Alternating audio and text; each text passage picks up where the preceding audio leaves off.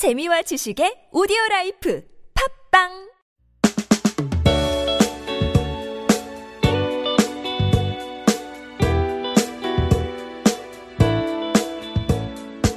그때 나의 사랑과 지금 나의 사랑. 그때 나의 고민과 지금 너의 고민.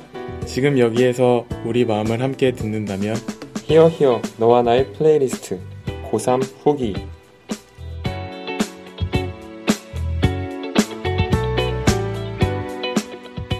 네 청취자 여러분 안녕하십니까 요즘도 입시 악몽을 꾸고 있는 준댕입니다 반갑습니다 네, 안녕하세요. 논술신화 이치입니다. 어,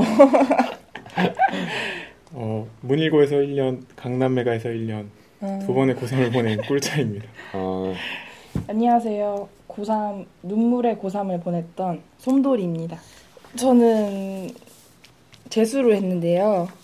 고등학교 때 굉장히 고생을 많이 해가지고 절대 재수는 하지 말아야겠다. 할 상황이 와도 내가 에너지가 없어서 못할 것 같다. 이런 생각을 되게 많이 했어요. 근데 이제 수능을 보고 나니까 평소보다 너무 못 봐서 도저히 그냥 다닐 수가 없겠더라고요, 학교를. 그래서 이제 강남메가에서 저 재수를 했는데, 같은 음, 근데 예, 모르는- 달랐겠죠? 음. 저는 13년도에 다녔고요. 아 그렇죠 아니다, 12년도에 다녔구나. 음. 12년도에 다녔고, 그래서 이제 고등학교 때가 굉장히 강렬해요. 어, 제가 자취를 했기 때문에 학교가 멀어서, 그래서 학교가 굉장히 나름 명문고여서, 음, 야자를 항상 12시까지 했었거든요. 7시에 가서 연교시 하고 뭔가 그런 생활을 버티는 게 너무 힘들었었는데, 이제 저랑 되게 비슷한 경험을 다 가지고 계실 거라고 생각이 들었어요. 그래서 이 테마를 정하게 됐고, 제가 지금 소개하려는 사연도 거의 뭐 제가 쓴 것 같은 네. 그런 느낌을 받아서 선택을 하게 됐습니다. 내 고등학교는 엄청 교육열이 높은 학교였다. 1년 365일 학교가 학생들의 야자를 위해 문을 열었고 나는 일요일에도 학교에 나와 공부를 할 정도였다. 사실 말이 공부지 시간 죽이기였다. 중학교 때 월등한 성적을 자랑했던 나는 고등학교 올라가자 그 하락세를 타기 시작했다. 나에게는 입시를 위한 공부가 너무 안 맞았고 무슨 과를 가서 무엇을 공부하는지보다 어느 대학을 갔는지를 더 우선시하는 학교 분위기가 너무 싫었다. 고등학교 3학년 때는 그런 고민이 최고조에 달했던 때였다. 우리 반에 나와 그런 감정을 같이 공유하던 친구가 있었는데 어느 여름날 그 친구와 나는 쉬는 시간에 산책을 하다 그냥 뒷산으로 도망쳐 버렸다. 어두컴컴한 뒷산을 얼마 동안 계속 올라갔을까 빈 공터가 나왔다. 그때 공터 위에 떠있던 아주 밝은 달의 모습이 아직도 생생히 떠오른다. 우리는 음악을 틀고 바닥에 앉아서 정말 무작위적인 대화를 나눴다. 그때 현실에서 벗어나 시간을 잠시 멈추는 은밀한 시간을 가진 것 같았다. 그때 들은 노래가 바로 이 노래이다. 그날 밤에 들었던 감정과 느낌이 이 노래에 그대로 담겨 있어서 이 노래를 들으면 어두운 하늘에서 빛나는 달과 친구와의 교감이 제프의 가늘면서도 야성적인 목소리와 함께 연상됐다. 제프 버클리의 오조 핀.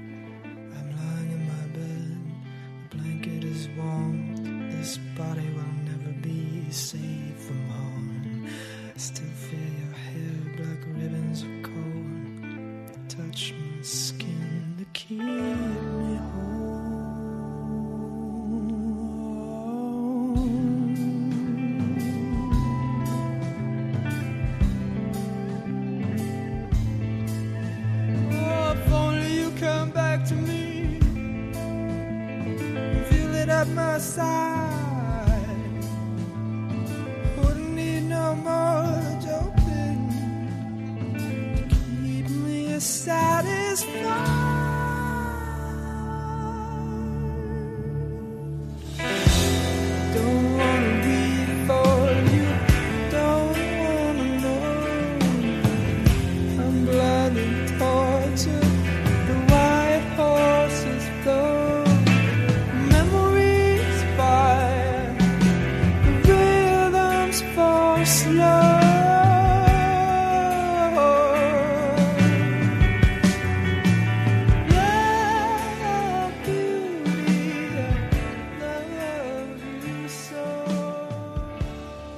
버클리의 모조핀 듣고 오셨습니다. 이 사연은 진짜 공감이 많이 가는데요. 저도 이제 항상 저녁 먹고 점심 먹고 할 때 사이에 쉰, 그 쉬는 시간에 산책을 많이 했는데 되게 충동적으로 그 학교 주변에 있던 야트막한 뒷산에 올라간 적이 있어요. 친구랑 실제로. 그래서 공감이 많이 됐고요. 근데 또 이제 재수를 하다 보면은 그때 생각이 많이 힘이 되더라고요. 근데 또 재수를 했다는 것 자체가 되게 부모님한테 죄송스러운 일이기도 하면서 굉장히 감사한 일이잖아요. 그렇죠. 또 재수라는 경험 자체가 또 귀중하기도 하고. 근데 꿀짜 씨도 강남메가에서 재수를 하셨다고 했는데 저도 강남메가 나왔거든요. 그때 어떠셨는지. 저도 강남메가에서 재수를 했는데 저는 공부가 너무 지쳤었어요. 그래서 그쵸. 항상 외출증 위주에서 나, 나가서 놀았거든요. 맞아, 외출증.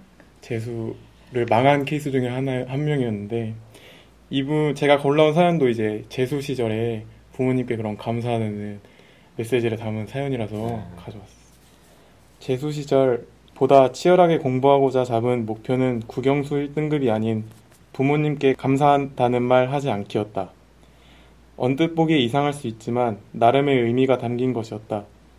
죄책감과 감사함이 컸던 당시 잠깐 잠깐 감사하다는 말을 전하기보다는 이 감사함을 직접 증명해 보이고 싶었다.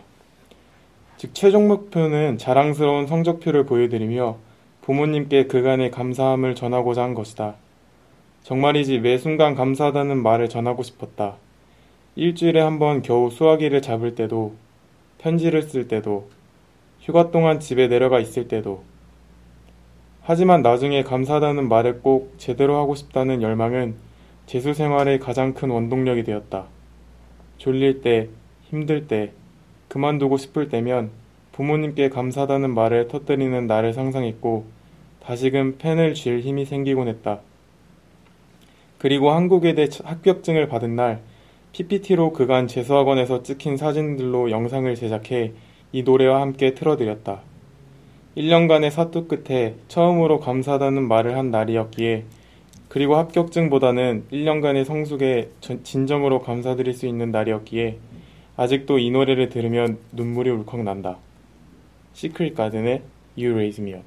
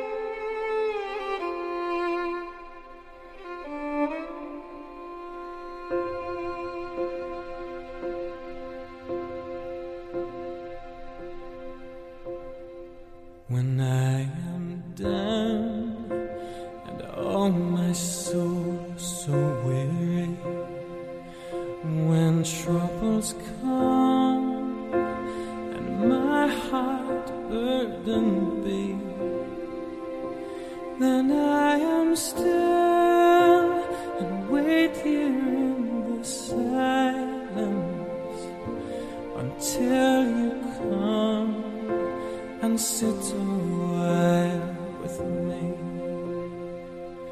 You raise me up so I can stand on mountains. You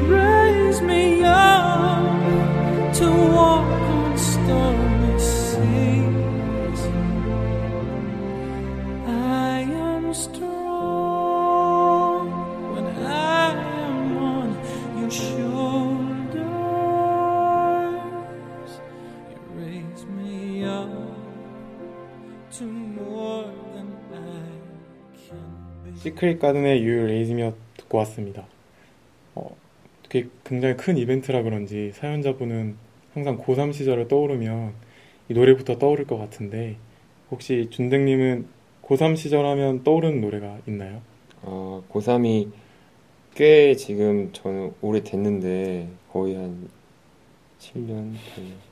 잘 가물가물한데도 제가 아까 처음에 말했듯이 아직까지도 막 입시 그래서 꿈을 꿔요.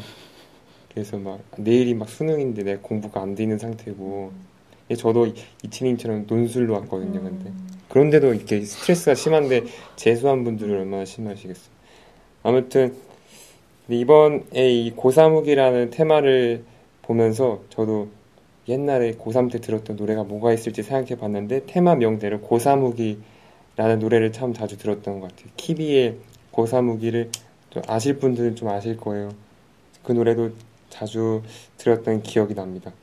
제가 갖고 온 사연에서도 그 이 노래를 들으면은 지금도 자주 듣고 있지만 자신이 어떤 고3 때 그리고 그보다 이전부터 계속 들으면서 그 시절을 어떻게 견뎌낼 수 있었던 그런 노래를 소개하는 사연을 제가 가져왔습니다.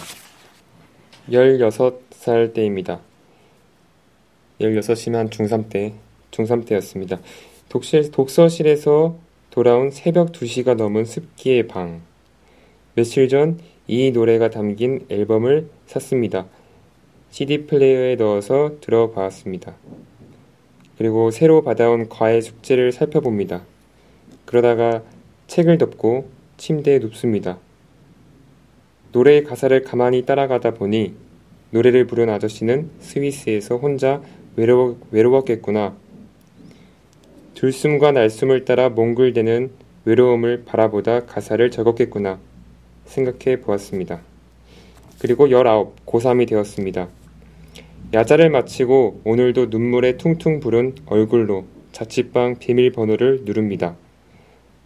한 걸음, 두 걸음, 주방을 지나 세 걸음, 그리고 드르륵. 컴퓨터를 켜고 교복 블라우스를 세탁기에 넣어 돌리고 50분짜리 언어 영역 인터넷 강의를 하나 듣고 블라우스를 널고 침대에 눕습니다. 안산에서 혼자 지낸 지 3년째인데 여전히 외롭습니다. 외로움은 익숙해질 수 없는 것이구나.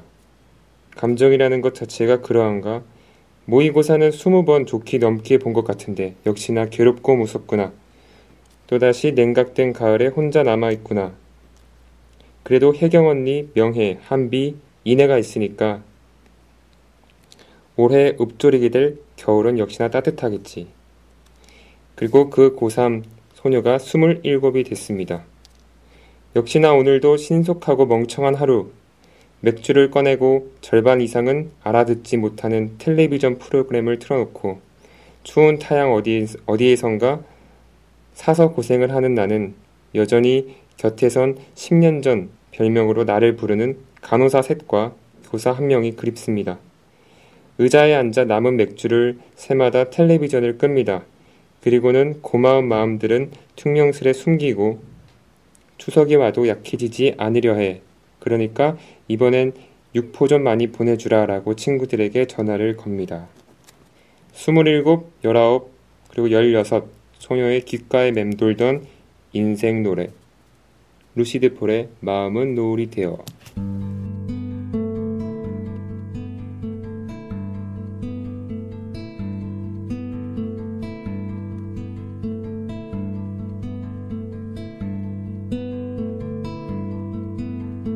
여느 때처럼 춥던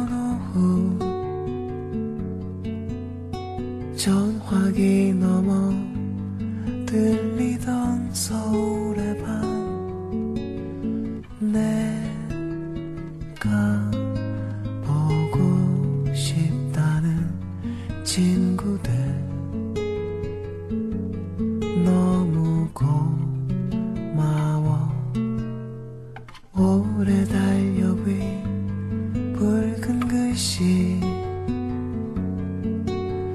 추석이 와도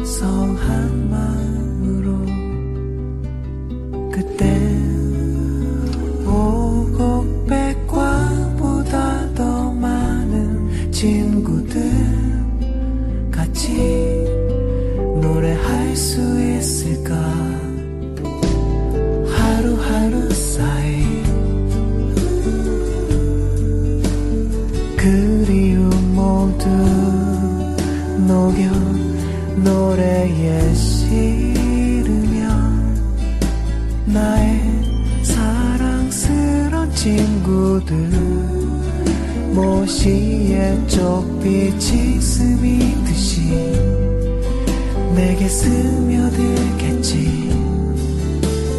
냉각된 가을 혼자 남은 타향에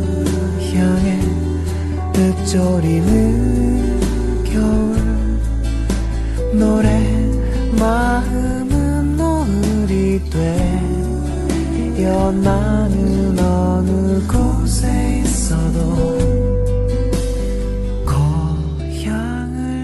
물들이겠지 루시드 폴의 마음은 노을이 되어 듣고 왔습니다.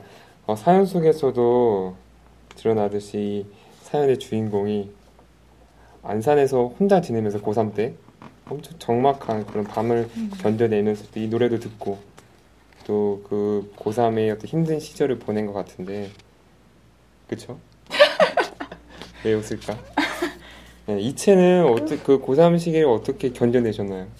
저는 저도 막 저는 지방에 있었기 때문에 서울 대학 생활에 대한 엄청난 동경이 있었어요. 그래서 음악을 들으면서 내가 그 서울 캠퍼스 라이프를 어떻게 즐기고 있을지를 엄청나게 상상하면서 그걸로 되게 견뎠던 것 같아요. 나중에 내가 이러고 있겠지. 뭐가 제일 하고 싶었어요 대학에 오면? 저는 막 되게 문화 생활이요. 막 그냥 콘서트 가고 이런 거.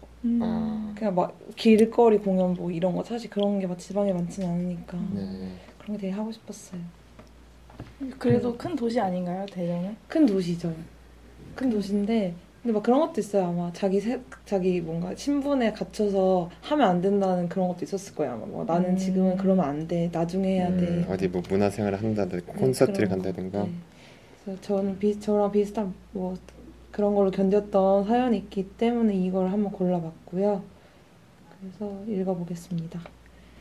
이 노래가 설렘에 관한 것은 맞지만 이 설렘은 연애에 대한 것뿐만 아니라 다양한 설렘으로 존재할 수 있다고 생각했다. 나는 고3 때 힘들게 공부를 하면서도 한편으로는 대학 가서 하고 싶은 일들을 마음껏 할 수 있다는 설렘을 가지고 있었다. 그 설렘은 특히나 이 노래가 증폭시켜 주었다. 조금만 더 참고 공부하면 하고 싶은 것들을 몰래 하는 것을 벗어나 엄마의 간섭 없이 혼자 살면서 내 마음대로 할 수 있다는 기대를 가질 수 있었다. 그때 그렇게 내가 해보고 싶었던 것들을 지금 이 순간에 되돌아보면 저절로 웃음이 지어진다. 혼자 살면서 아무한테도 방해받지 않고 혼자만의 시간을 많이 가지기. 내가 좋아하는 사람과 눈치 안 보고 연애하면서 보고 싶을 때마다 보고 가고 싶은 곳 마음대로 가기. 문화생활 많이 즐기러 다니기. 해외여행 가기. 수업을 빼고 동기들과 여기저기 놀러 다니기. 지금 보면 한없이 단순한 이것들이 당시의 나에게는 힘든 고3 시절을 설렘을 가지고 잘 견딜 수 있게 도와준 고마운 친- 존재들이다. 진짜 힘들고 포기하고 싶을 때 나는 이 노래를 들으면서 마음을 다잡았고 내 자신을 복돋았다. 노래를 들으면서 설레는 생각들을 떠올리는 것만으로도 그때의 나에게는 아주 큰 도움이 되었다. 라디의 어떤 설레임. 처음부터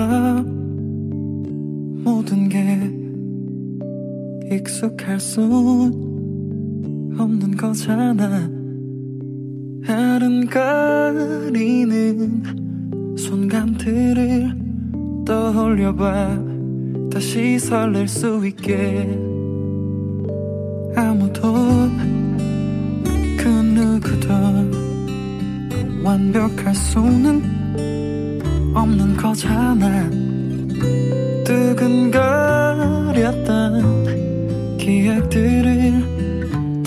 떠올려봐. 다시 빛날 수 있게. 가끔은 나 아프고